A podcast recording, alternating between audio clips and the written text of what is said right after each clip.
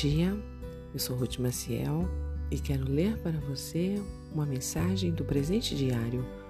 O título de hoje é Menosprezo.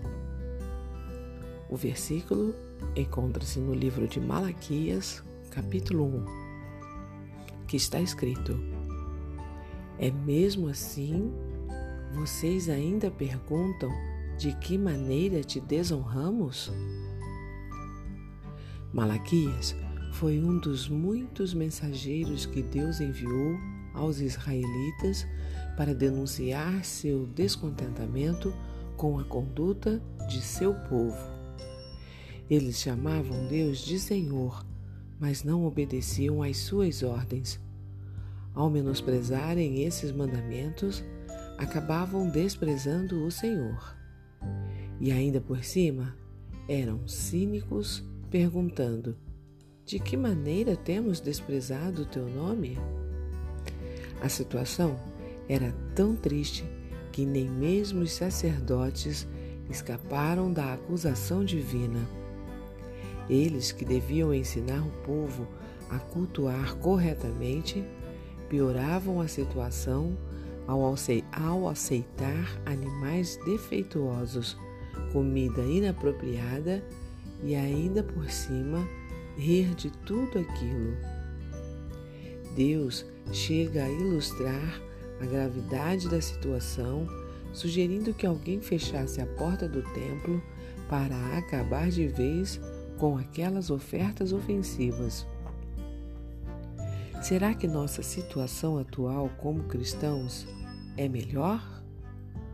O texto termina de uma forma assustadora ao mencionar as promessas que fazemos a Deus, mas depois não cumprimos. Prometemos entregar-lhe nossa vida, mas não submetemos nossas decisões diárias a Ele. Declaramos que Ele é a pessoa mais importante da nossa vida, mas sempre temos desculpas para não ler Sua palavra e falar com Ele. Dizemos que só damos o melhor para Deus, mas conheço uma ONG que recebe das igrejas muitas doações de roupas usadas, mas muitas delas precisam ser descartadas assim que chegam, pois não passam de lixo. São inadequadas para qualquer pessoa. É verdade que nunca conseguiremos retribuir ao Senhor por todo o seu amor.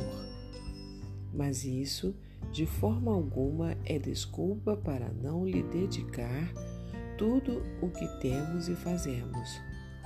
Falta-nos alegria em servi-lo. Às vezes, fazemos coisas para Deus por obrigação, por medo de sermos castigados ou para mostrarmos aos outros como somos bons. Sem perceber, estamos nos enquadrando no nosso texto de hoje. No entanto, a melhor forma de honrar a Deus não é fazendo novas promessas, mas cumprindo as já feitas. Um pensamento para o seu dia?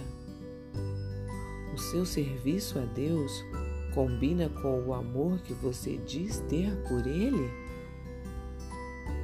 Se você gostou, compartilhe com outras pessoas, porque a palavra de Deus nunca volta vazia. Tenha um bom dia e fique na paz do Senhor.